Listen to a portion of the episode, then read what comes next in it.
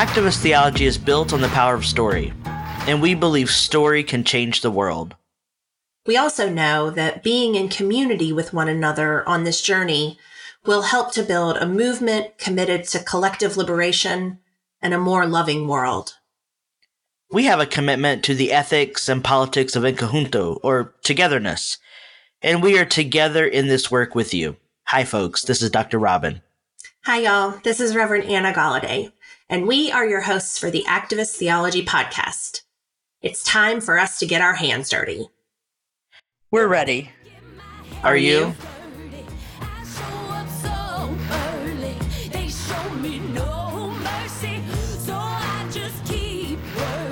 Hey, Pastor. Well, hi there, Doctor Robin. How are you? Well, it's been a week here. It snowed on Monday, and um, that's a little bit too cold for my bones. Your Texas blood doesn't uh, doesn't invite the snow? No, no. I'm, yeah. I'm not. I'm not. Um, I'm not a fan of cold weather at all. Yeah, and I'm I'm the opposite from. Uh, precipitation standpoint. I love winter precipitation. I love frost. I love sleet. I love snow. I really, really love snow. Um, but I don't like just plain old bitter cold days. Mm-hmm. Like I, I want, if, if, if I'm going to be immersed in cold weather, I want there to be a winter wonderland around me ah, in the middle yeah. of it. So yeah. I um, it snowed here too, which is rare for Chattanooga. It didn't stick to the ground, of course, but yeah. just to look out my window and see flurries made my made my Virginia-born heart very, very happy. Well, I will say there's a beauty to the first snow of a season, right? Like the to get to participate in the transition of a season. There is something remarkable about that. Um, but I just don't want to be out in it. And, you know, I've I've had to crank up the heat to seventy-two, and I'm wearing a fleece and long pants and my house shoes, and you know it's down, this is downright cold. I know you're you're living your best uh, grand grandpa fantasy right now. Yep, yep, yep. um, I sure am.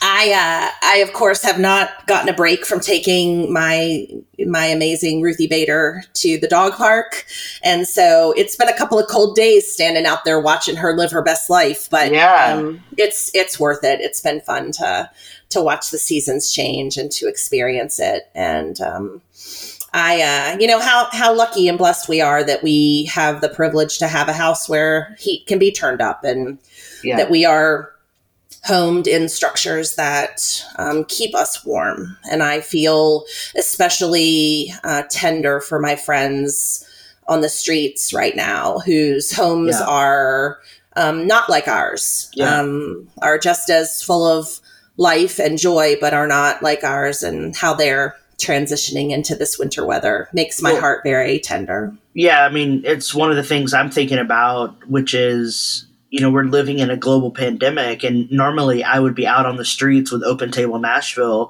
canvassing. And normally I drive the van um, to transport people to shelters. Right. And, you know, I'm really in that place of not knowing, you know, how do I do what I normally would do? You know, like it's not safe, but these people still need to get to, to shelters. So how do I contribute to to that? And it's been hard to sit with um, possibly not helping out this winter right. and staying at home, just like just like we did for Thanksgiving. It was just, you know, me and Aaron for Thanksgiving, and uh, I, so my heart is really heavy about the the ways in which I'm not going to be able to help out the the communities that that uh, that I really want to help, which is the homeless community. Right.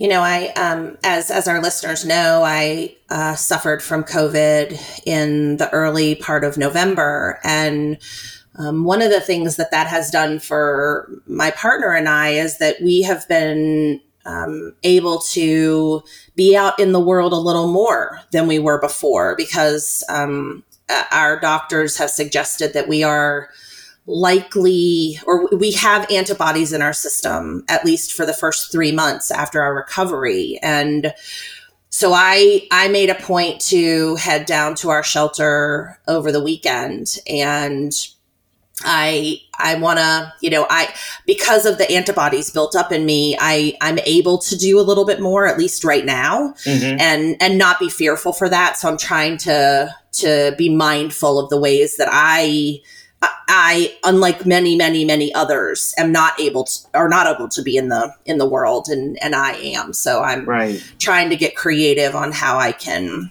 um, help, help with that. We are also, um, signed up to donate our plasma next week. Oh, um, there's a large need for plasma that has, uh, antibody, COVID antibodies, um, in it. And because we are both, um, very, very lucky survivors of the, uh, virus, we are going to be donating our plasma next week here oh, wow. at the blood bank in Chattanooga. Yeah. Wow. Wow. That's great. That's great. It, it's, it's a little scary, but, um, you know, plasma is not like giving blood because, right. you know, giving blood, they take it out and you, you go home. Plasma, they take it out, they wash it, they put it back in you. And so it's a little, it's a little weirder yeah. from a, from a bodily standpoint, but yeah. I'm, I'm real, I'm just, I feel very, um, humbled that I'm able to, to do that for, Um, you know, for our healthcare system right now. And it's, it is a little, little thing, but, um, if that's the thing that I can do, you know, having, having survived it, then I'm, I'm all in. Just, you know, sign me up. So. That's so cool. Well, we are really lucky today, um, in that we have, um, a, a guest with us on the show that is going to help us frame the time that we find ourselves in from um, a deep theological lens. Um, we are welcoming Doctor Ruben Rosario Rodriguez, um, who is a professor of theological studies at Saint Louis University um, in the Midwest.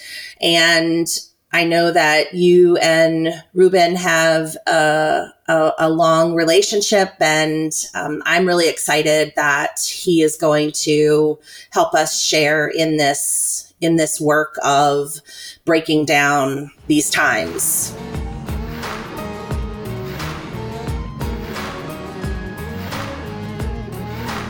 Ruben, welcome to the Activist Theology Podcast. It's great to be here. Uh, good to meet you, Anna. Great to hear your voice again, Robin. Yeah, thanks so much for being here. How's it going in Saint Louis? twenty-three degrees Fahrenheit this morning. You were talking oh. about the cold. It's yeah. cold. yeah, yeah. It is. It is cold. Yeah, we, we had some flurries on Monday, but but no, nothing stuck. Well, Ruben, why don't you give our listeners um, a little broader of an understanding of who you are and um, how you come at this work, and um, and and just let folks know um, a little bit about yourself. Great. Yes, um, I am a minister of Word and Sacrament, or what the Presbyterian Church now calls a teaching elder. Um, I will be celebrating twenty-five years of ordination on December seventeenth, um, and spent three years as a hospital chaplain before returning to do doctoral work in systematic theology. But my work as a liberationist has always bridged uh, ethics, theology, uh, social sciences, and uh, my primary work has been uh, kind of the intersection of, of race, Um, political theology, and emancipatory struggles, right? Um, and I found myself uh, as a Presbyterian Reformed theologian uh, teaching uh, theology at a Jesuit Catholic university.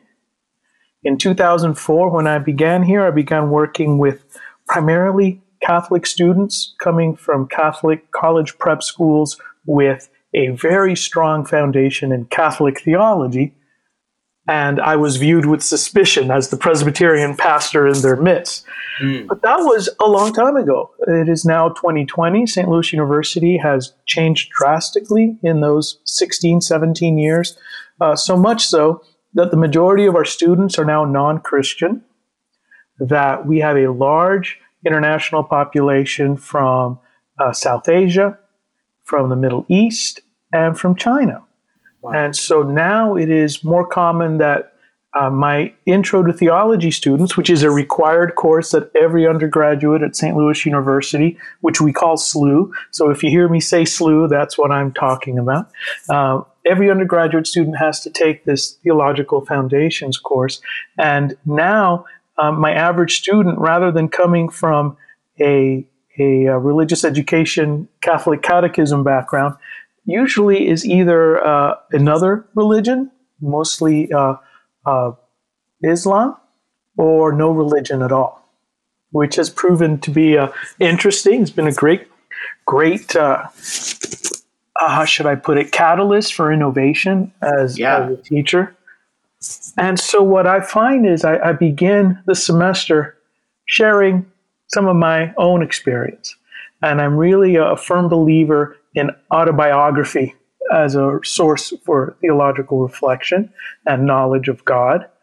And um, I find that if, if I accomplish anything, and, and this is to get to the point of, of where we are with this global pandemic, is if, if I can get students to reflect on where God is in the midst of their day-to-day experience, then I've accomplished something.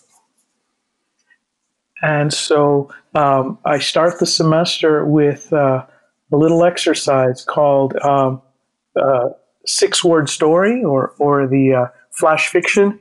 And it was this uh, story, narrative, uh, I don't know how factual it is, but that Hemingway challenged a group of his friends that he could write a short story in six words, which he then did. And, and uh, I, I believe the short story was something like, for sale, um, baby shoes, um, slightly used, or something to that effect. And and and the idea was that it was this very um, filled story filled with pathos in six words about, you know, why would you sell a slightly used pair of shoes? The implication being that the baby has passed away, has died, no longer needs them. So um, it. it It gets them going. It gets them thinking. And then I share, um, this is a contest that N P R has every year. And so celebrities submit their famous flash fiction, six-word short stories. I share mine.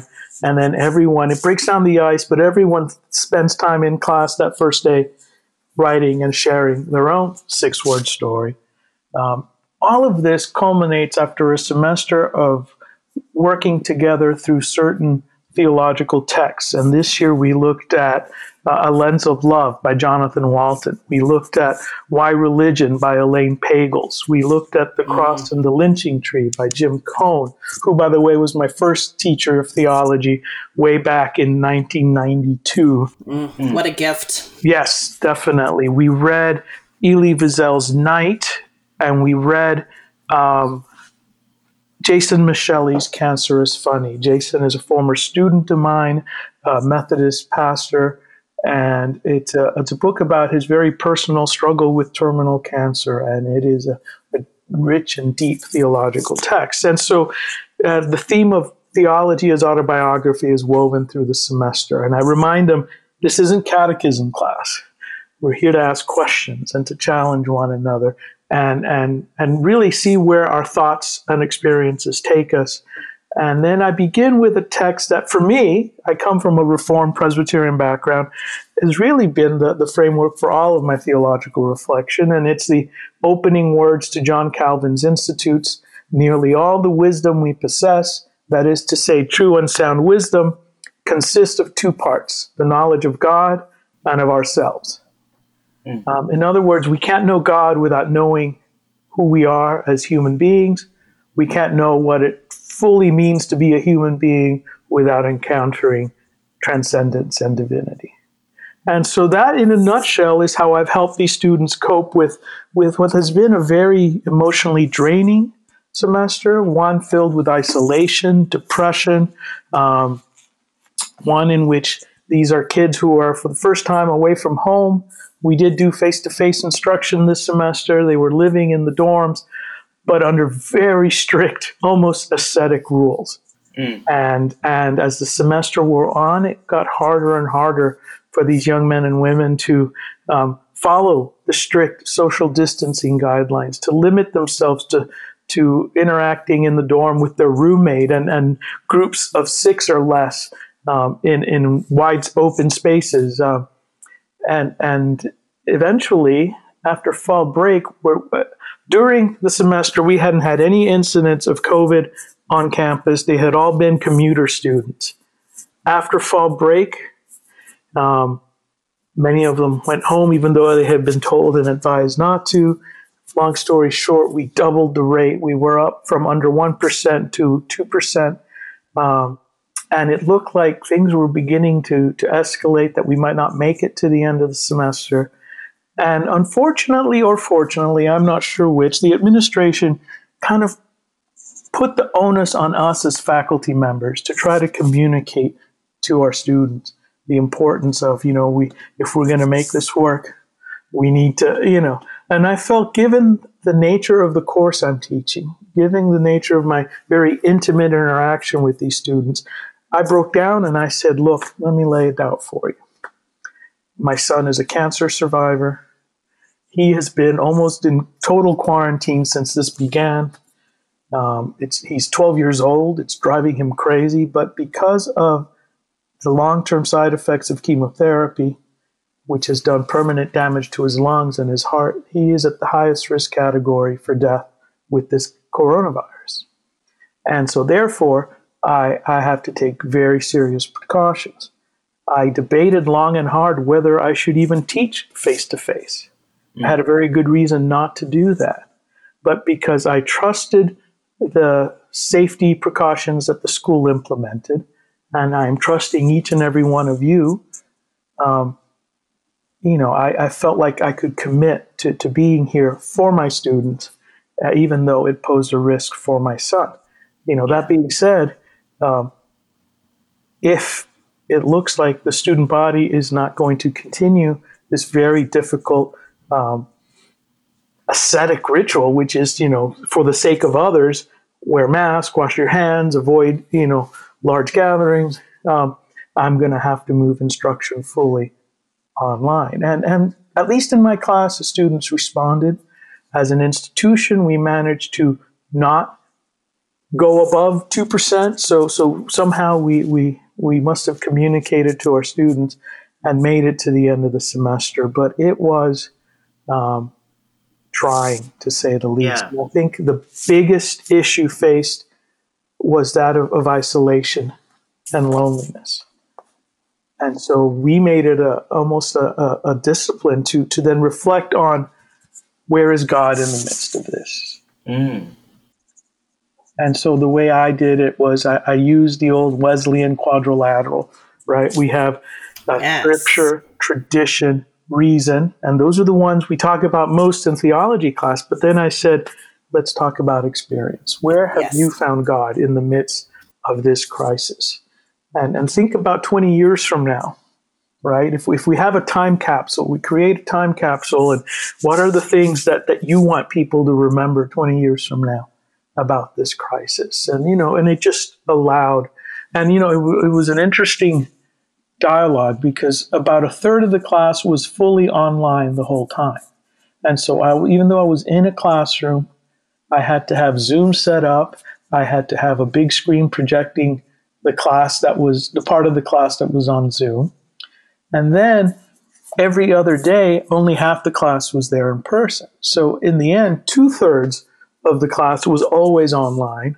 One third of the class was in person with me in this room. And so it was uh, challenging in the best of, of circumstances. Um, And it rarely was that. Ultimately, technology would falter, much like, like the experience we had on Monday. You can't, yeah. can't rely on technology sometimes. And But yet somehow we got through it. And as I said, the, the key was, let's focus on what does, how do we know and experience the divine? Now, what, what's strange about that is, is that for, for most of those kids, they, they had no upbringing in any kind of religious tradition. They've never talked and reflected on God, right? And, and so that's why I chose the text I chose, especially Elaine Pagels' book, Why Religion? Someone who, in, in most ways, her career has been a, a kind of a skeptical, uh, critical look at the Christian tradition. Um, and yet in the end, even though she approached things very scientifically and objectively, could not dismiss faith. She might not be a traditional Christian, but but for her, religion is an important part of what it means to be human. Mm-hmm. And so that resonated with students. Elie Wiesel's experience, uh, almost coming to a, a complete loss of faith in in, in uh, the concentration camp. Um, and so we read Night. But then we, we then read his Nobel Prize acceptance speech, where clearly he'd made his peace with with the anger he had at God uh, in his youth and embraced his Jewish faith, um, even if it wasn't an Orthodox and traditional Jewish faith. And so it was helpful for them to see that the story didn't end with the loss of faith in Night, but continued that journey. I love that you used and you and you bring up those two readings, you know, because especially during the time that we're in right now, both of those pieces of work um, resonate around this concept of loss, yes. of terrible loss. And Pagels, you know, book says very clearly that no one escapes terrible loss. Um, and, you know, Elie Wiesel is, um, you know, is writing about just the expansiveness of the, the, the death and, and damage done during the days that he was living. And, and, and your students are in, um, in many ways experiencing their own level of radical loss yes. during these times. And so as it relates to God and theological undergirding, so it also relates to loss. And so I really, I love that. I love that those are, those are anchor points for you. And, and it became concrete for some folks, uh, people who did have losses in their family due to COVID. And uh, sure. we had two students who who had to be um, quarantined and had to leave the class physically and, and finish the semester online because of COVID. Um, so uh, there was the loss there, the loss of, of their first year in college, really, you know, right? Uh, having to go home uh, near the end of it early. Um, I, I intentionally did that. That's why I also used Jason Micheli's book and um, as a way then of looking at how faith and religion then gives us coping mechanisms for dealing with loss. And sometimes they're very traditional, uh, whether it's sacraments or liturgy. But other times it's just the freedom to be angry at God and and, and shout back at God in your prayer life, right? The church that Jason served um, is about a quarter of a mile as the crow flies from my sister's home mm-hmm. in Annandale, Virginia. That's and I, actually, I, I know that neighborhood because my wife grew up on Ravensworth Road. So oh, right yeah, around of course. the corner too. Yeah. yeah. Um, but it's, you know, and I, and I am a pastor in the United Methodist faith as well. And, and so I've known Jason off and on for, um, for several years, but I, um, yeah, I'm what a, it's, it's a really interesting collection that you're using with that course. And I, I think that it's, I think it gives a really beautiful, um, kind of undergirding for these first year students, many of whom have no idea what they, what they're going to get themselves into when they realize that they're required to take an intro to theology exactly. course yeah. as a, as a freshman and, and undergrad. and, and using Walton and Cone was also a, a very intentional piece because sure. one of the dimensions of experience that I wanted the students to be aware of is the fact that you are on an urban campus in a racially divided city that has been rocked for, for many years since the Michael Brown uh, murder yeah. uh, with with racial violence and division. And, and so much so that those protests came and moved onto our campus.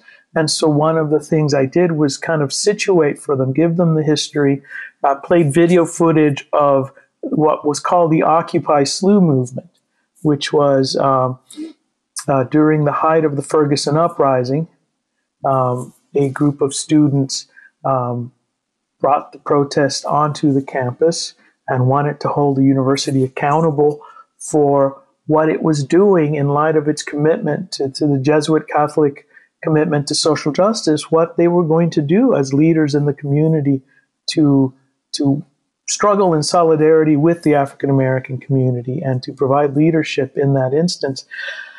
And it was quite a moment. It was called Occupy S L U, and it was the first crisis. The newly uh, hired president, who was the first lay president in the history of Saint Louis University, uh, Fred Pestello, had to deal with.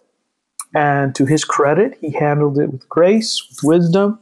He uh, first call he got was a call from campus security that uh, at least a thousand protesters were trying to come onto the campus. Should he stop them? Should he allow it? And and to uh, Pestello's credit, he allowed them onto the campus and then came and met, met with them, listened to them. Long story short, they occupied our campus for a week.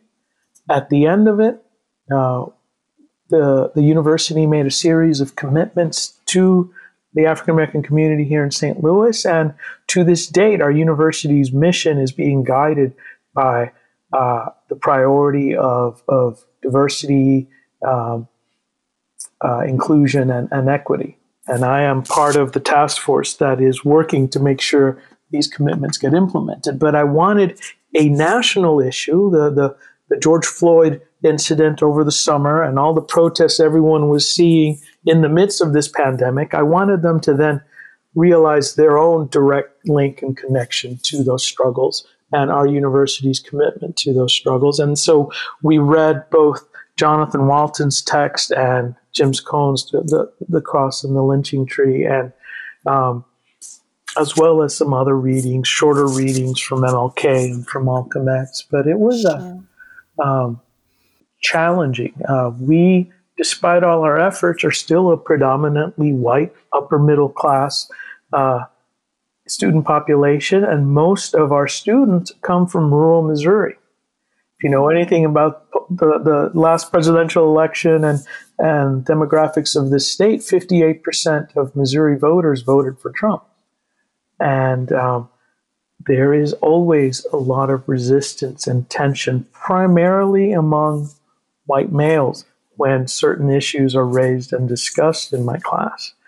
And so um, that's why I always share with them, again, part of my understanding of theology is autobiography. I share with them my first day of class in Jim Cone's Intro to Theology course, where he told, tells us that the task of theology is to say yes to some things and no to others. And then he proceeds to tell us that the theologian is not academic, is not an academic in an ivory tower, but as a fellow pilgrim on the journey of faith with the community. And then this is his clincher, and, and most important point, always accountable to the community, mm. right? And so once we set that stage um, and recognize that, then, uh, yeah, if people are going to tune tune out what we're t- trying to address, they're going to tune out.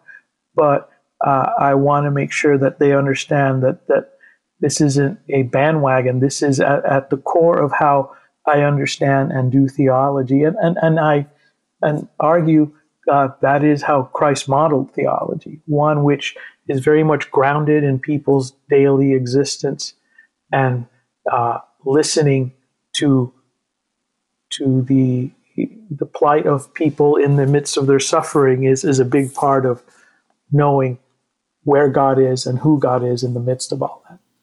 Well, this is precisely why I wanted to invite you on. And if you remember, I reached out to you early in the pandemic to yes. see if you would come on to the podcast. But everything was shifting, everything was going online, and and you know, you wrote back and you were very gracious and you were like, give me some time. But you know, here, you know, at the Activist Theology Project, we use things like lo cotidiano and lived reality, lived experience, and storytelling as a way to do theology. And we we use this podcast as a way to invite people to get their hands dirty, to to not just be seers in the world, but to be doers in the world. Yeah. And so I feel really curious about, you know, a, as a theologian, what is the the theological in this moment? What What are we bearing witness to? Also, we, we have just entered the, the liturgical season of Advent, so there is more waiting That's for right. the Christmas season. Um, so I feel very curious, uh, you know, to what you would say about what is the theological in this season of the pandemic that we're in? Well, part of it is is uh, learning to live with the void where we think God ought to be. And and the fact that, that it's it's like uh, Christ's cry from the cross and, and quoting Psalm twenty-two, right? Why have you abandoned me? Um, and and so one of the things that, that I think um, part of what I do in theology is kind of deconstruct with, with my intro students, deconstruct our, our preconceptions of what God is, who God is, and then help them, give them the tools to kind of rebuild. Um, and, and there's a, a quote in Jason's book, persisting with God, even when you don't feel God, is the exact definition of faith.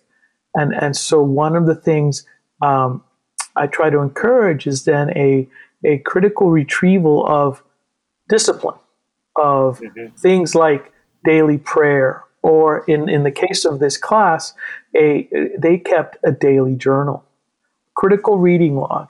No one read it but them and myself, and they trusted me. And then that was a huge leap, and it took a while. The first few entries were always awkward or very sparse, and they didn't really go into any detail. Um, but I wrote, I wrote comments on everyone, and I responded back, and um, basically said, you know, I really liked when you when you took your reflection in this direction, or really liked what you had to say here. And, and over the course of the semester, um, this daily log became a, a discipline, became a prayer, became, and then out of that, once a week, they were required to post something they felt comfortable sharing in public from that journal. They could edit it and refine it as any way they wanted, but they had to, once a week on this blog that we had, share one of their kind of theological reflections. No more than two hundred fifty words, you know, paragraph. Um, and the idea is that then everyone would read, and I required that everyone read and respond to at least two classmates' weekly blog posts. And so in the end, what happened was a real conversation started happening, and they more than exceeded the two comments, and they read everyone's brief entries, and, and it created what we couldn't recreate in the classroom, which was a dialogue. It did that virtually through this weekly blog, which grew out of this discipline of writing a daily journal, which was mm-hmm. meant to be a, a, a space where they took the material in our readings, in our lectures, and and then responded, critiqued, analyzed, got creative. I, one young woman scanned her journal because she kept it by hand, and she was an artist and drew some, I mean, it was amazing. It's a work of art. And um, wow, uh, it really became, and again, most of that is, is private, personal, and I've been privileged to, to, to see it, but most of that no one else in the class saw. But when they chose to share something in the class, it usually was very rich and um, allowed us then to, to recognize that all of us are struggling with faith. All of us are struggling with where is God in the midst of this, that feeling of abandonment. And that one of the answers to how to deal with that void is, is religion. It's not for everyone, but, but One of the things religion does is it creates a discipline. It creates a pattern. There is something to be said for repetition. And and uh, one of my professors at, at Princeton, uh, Diogenes Allen, uh, who's a philosopher, um, really did view um, religious disciplines as simply a way of preparing ourselves, especially when we feel God isn't there, we can't feel God, to be receptive to God's action in the world when it does in fact happen, and, and learning to recognize what God's action is.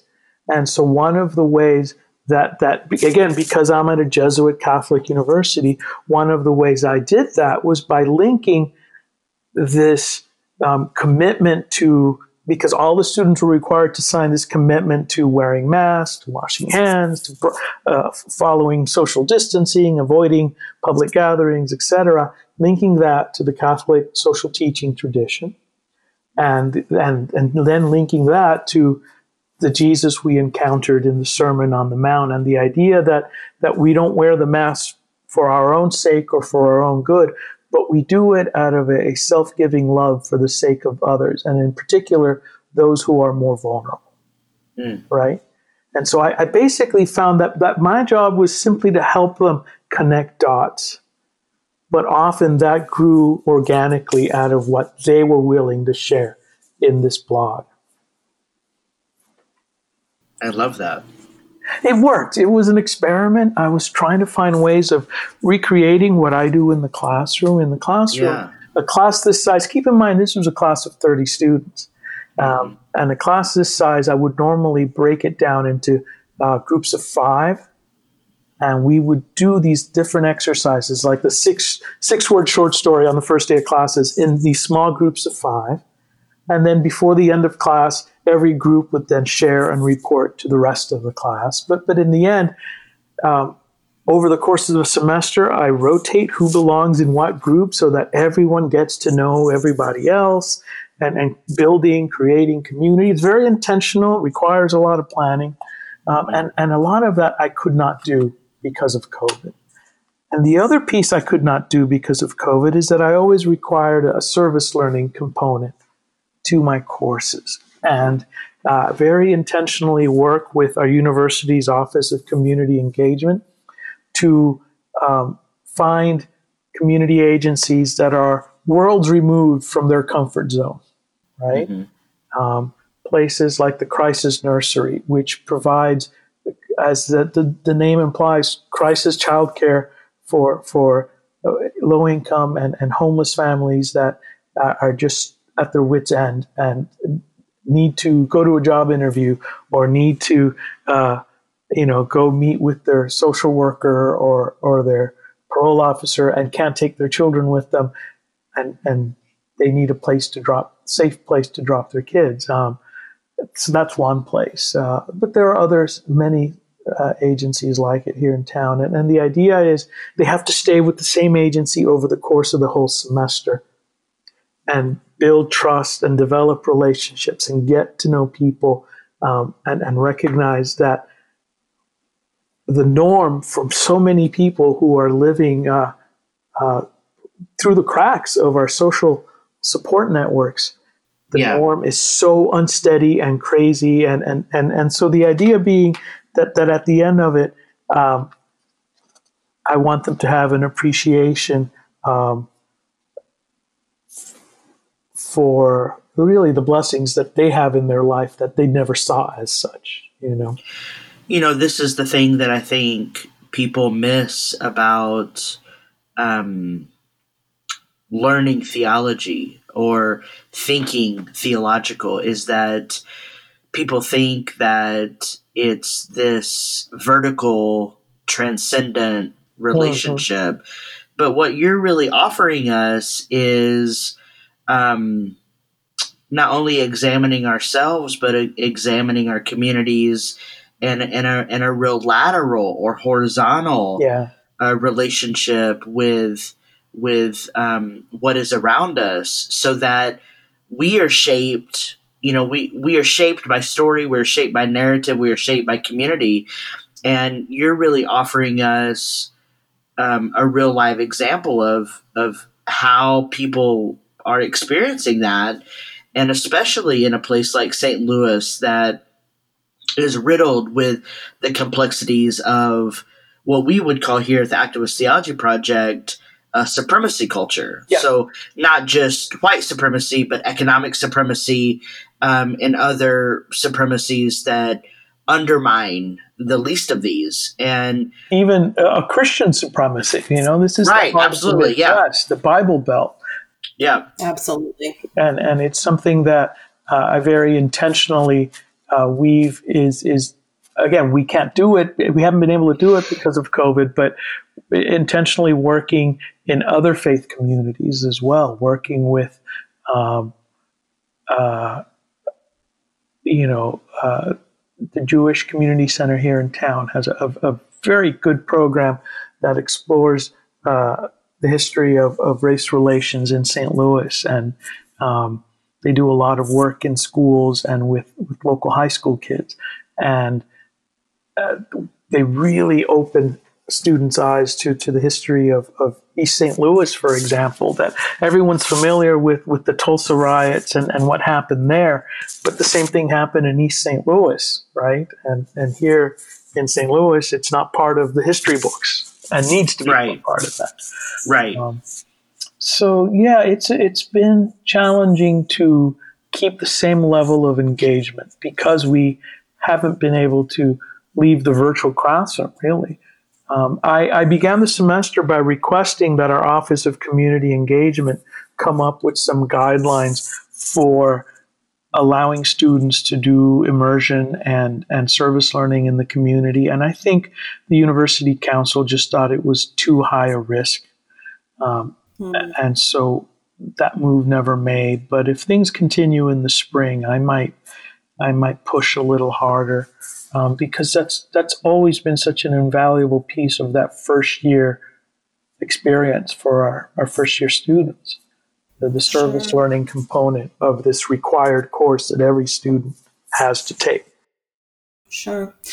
So I I have um, you may um, know uh, Sam Bemire, who is a, a professor of world religions at Mercy College in New York City. Mm-hmm. Um, They wrote a really, what I believe to be important piece um, back at the early onset of the pandemic uh, about theology and where we find ourselves. And there, there's a statement in the in the article that has stuck out to me and that I've actually had kind of stuck on my monitor um, as a reminder to myself in these days.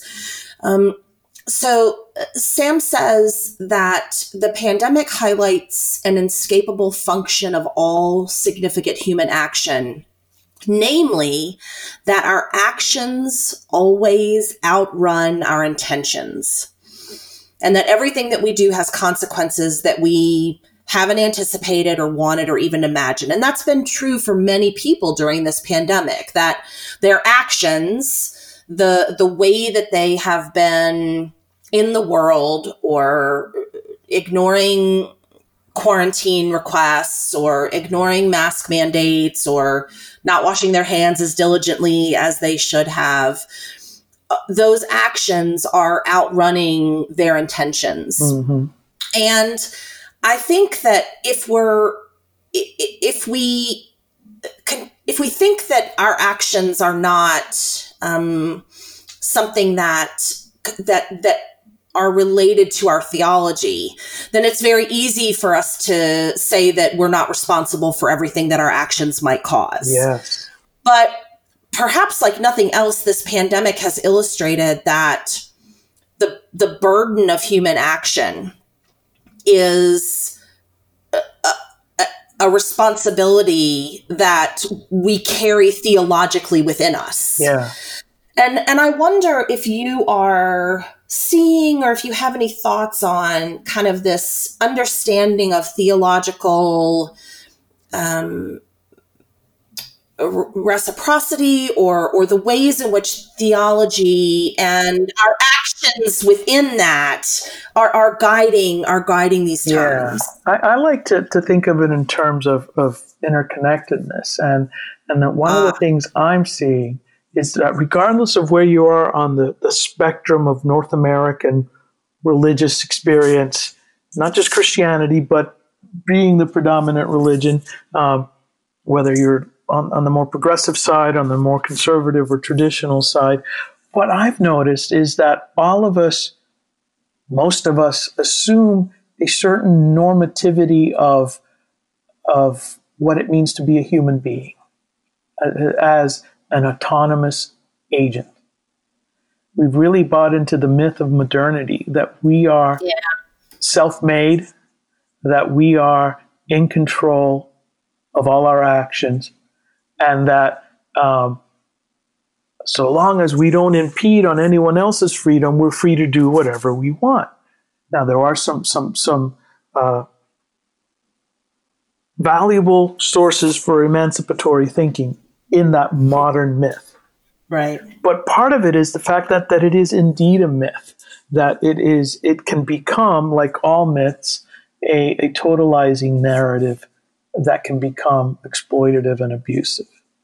And it does so politically, at least, in this kind of libertarian attitude that we've seen in, in mass numbers, regardless of, of religious commitment, that this sense of, you know, don't tread on me, right?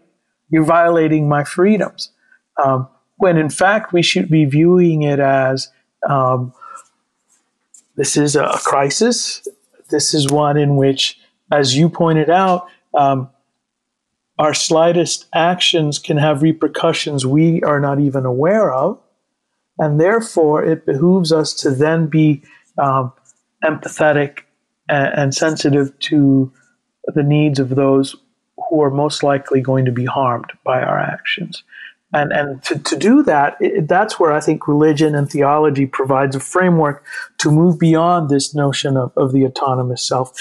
I, I came to the Christian faith through Uh, or at least embraced it as an adult through the existentialist philosophers. I, I did a, a senior thesis on Kierkegaard. I've done work on Nietzsche. I wrote my master's thesis on, on Kierkegaard. And I've also done work on Heidegger and Sartre and, and being and nothingness. And, and I remember an aha moment reading Jean-Paul Sartre's Being and Nothingness, where he, in effect, reduces human relationships to conflict. And it was reading that and then reading Martin Buber's I and Thou that I realized what Sartre has done is, is valuable. He's given us an analysis of the modern world in which we've become these isolated bubbles and that we are in conflict with one another. But the point is that that's, that's not a full description of what it means to be human. That is a very narrow um modern view of, of the hu- human beings as as these uh, autonomous agents, when in fact Buber, I think, has has it more more accurate in, in his presentation, which is uh, that of of interrelationships between two subjects. Yes. I uh, yes. You know, the Activist Theology Project is uh, really girded by this understanding of relationality, and that we cannot do this work um, without one another, and nor nor should we ever attempt to do this work mm-hmm.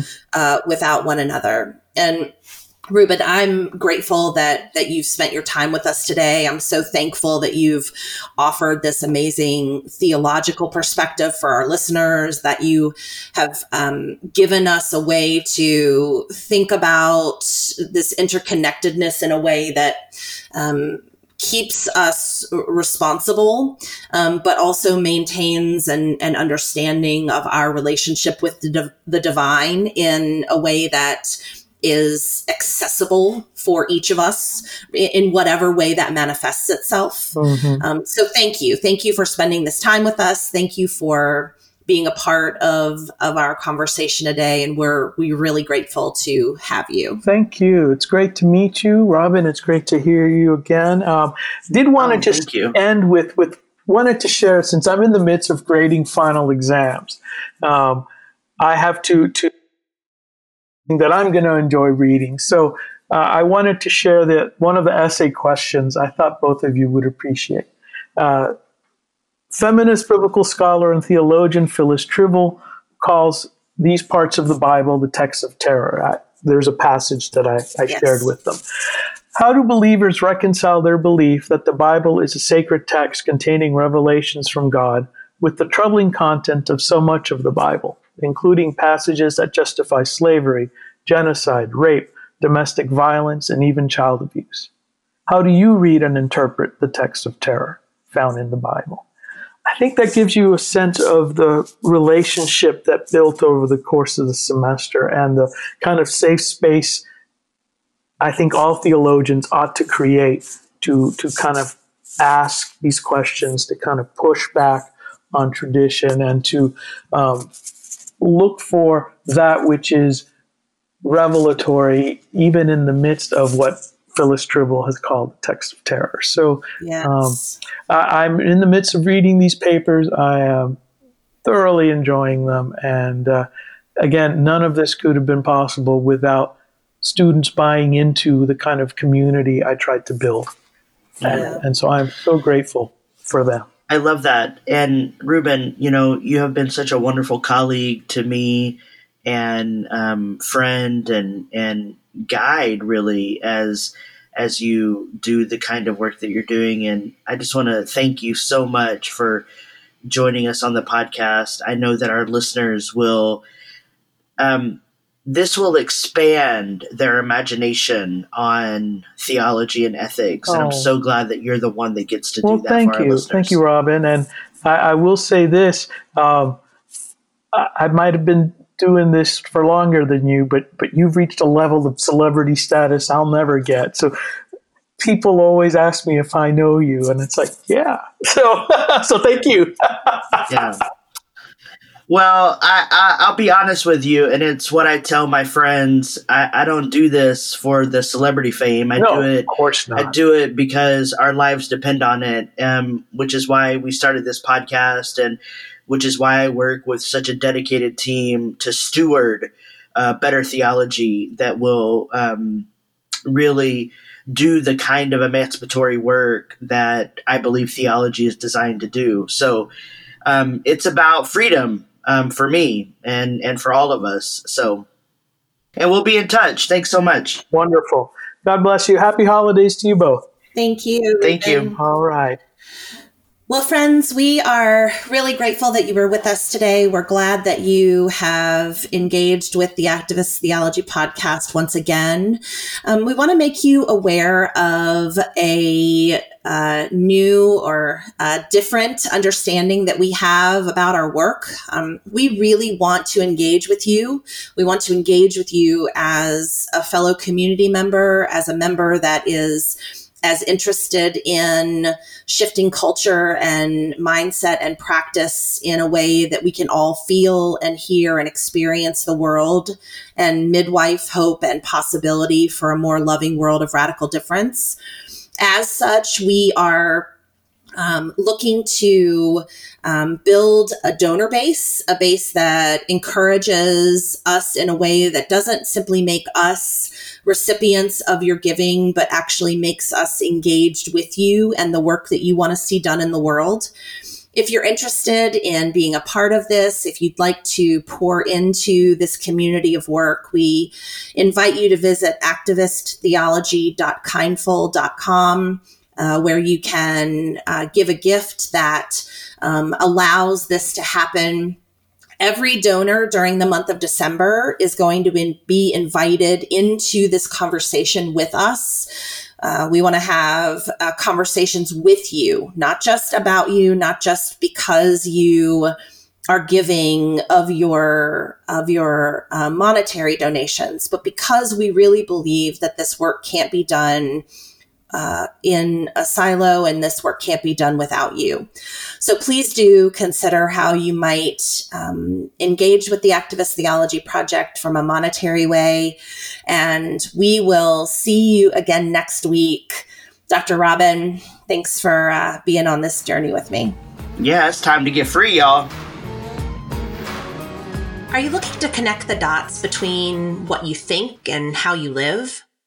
Are you looking for a more robust way to be in solidarity with the movement? Are you looking to get your hands dirty with the work of social justice? Join Doctor Robin and Reverend Anna Galladay each week as they share, reflect, and analyze on pressing social concerns. Want to help support this podcast? Go to activist theology dot kindful dot com and click on Podcast. And remember, Activist and Theology share a T. The music you hear in this episode is Hands Dirty by our friends Delta Rae. Our sound editor and engineer is Dan Medley from ten South Sounds.